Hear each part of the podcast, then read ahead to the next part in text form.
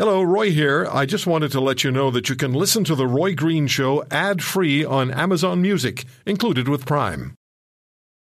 Families have a lot going on. Let OLLY help manage the mental load with new cognitive help supplements for everyone four and up, like delicious OLLY Focus Pops or OLLY Mellow Pops for kids. And for parents, try three new Brainy Chews to help you focus, chill out, or get energized. Find these cognitive health buddies for the whole fam at olly.com. That's O L L Y.com. These statements have not been evaluated by the Food and Drug Administration. This product is not intended to diagnose, treat, cure, or prevent any disease. One fifth of Canadians completely out of money.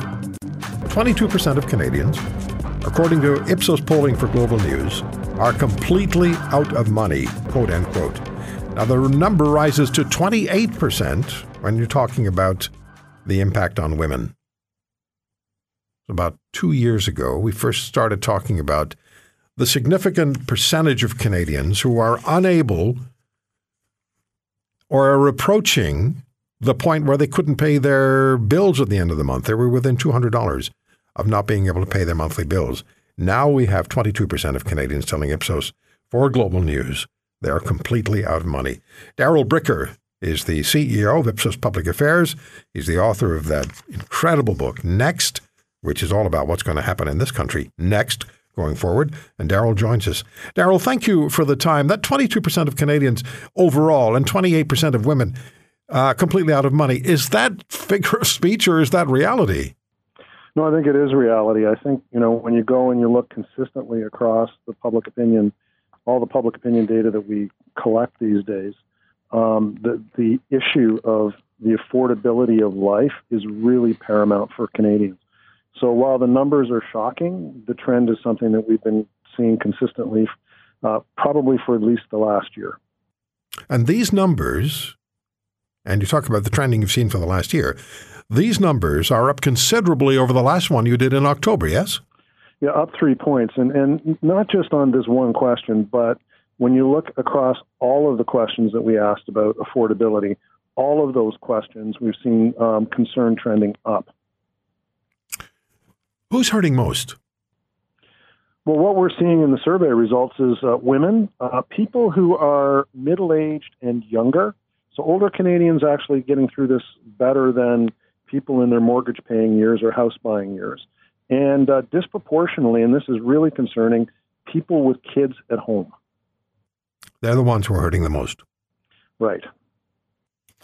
And it's we're talking about staples that everyone needs in their homes: food, clothing, shelter, transportation. They're all in there, yes.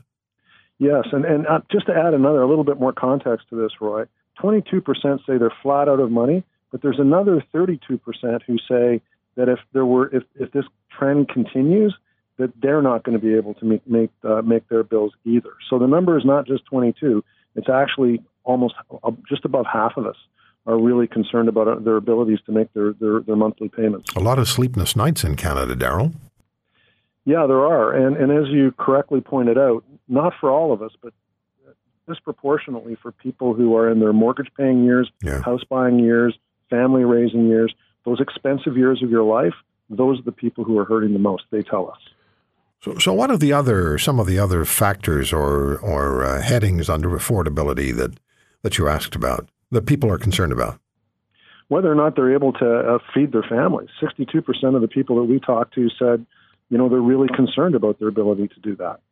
Uh, you know, I've been doing this for a long time. I've never seen numbers that, that look like this, where people uh, looking at just their basic lives don't feel that they're in a position to be able to get by.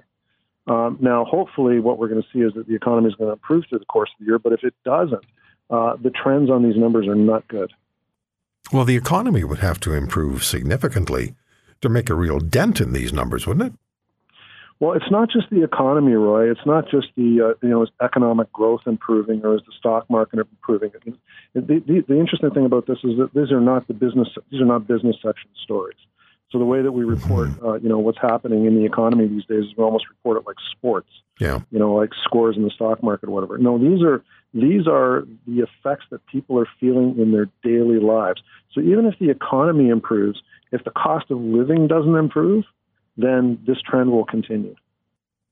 Yeah, I'm just thinking about, and, and I mentioned this with my guest on the last half hour, Dr. Eric Kam, economist.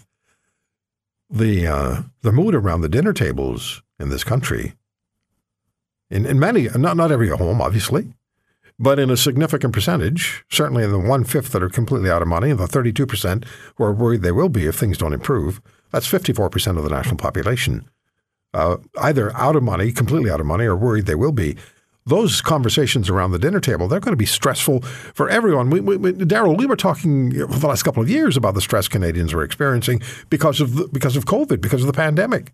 Now we add this. And the and, and economic stresses are, are massive. How can you know you look at your kids? You want to be sure you feed your kids. You want to make sure that you know you have a roof over your heads. And now we have people in Canada, an incredibly prosperous First Nation world, worried about the fundamentals. Well, you know, it is interesting. Uh, when we were worried about COVID, you know, everybody kind of got behind it, and you know, we worked out vaccines, we worked out a whole bunch mm-hmm. of things, and a lot of the punditry was talking about the fact that, you know, once we get this behind us, it's going to be happy days are here again. It's going to be like the Roaring 20s mm-hmm. Things are going to be great, and yeah. that's exactly what hasn't happened. What's happened is almost one for one concern about COVID has declined, and concern not about the economy, but the cost of living has replaced it.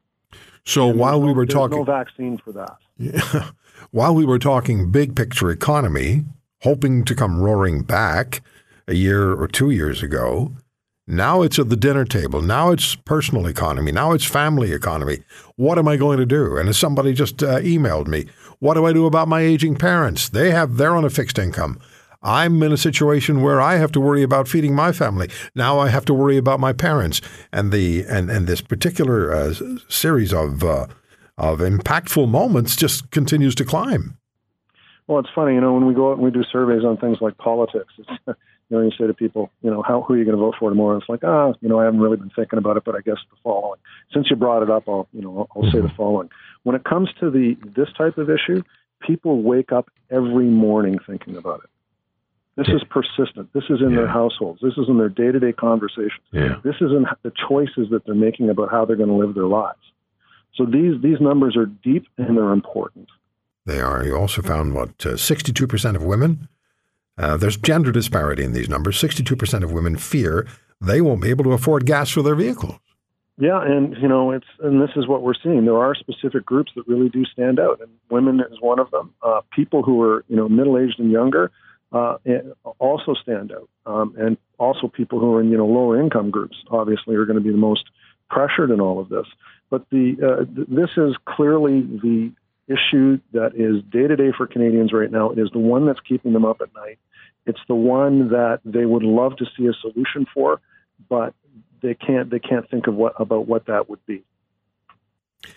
And I have a feeling that uh, many people are suffering in silence behind their front doors. Well, that's what these numbers are. That's what these numbers are showing us. Right? There's a lot of people who are suffering.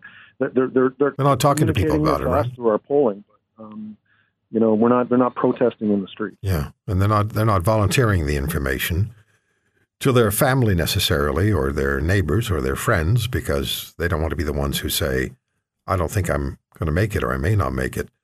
Boy, this is really, really, really important. As you said, this is extremely important it's reflective of the greatest fear in our society right now. I would say that that is the greatest fear.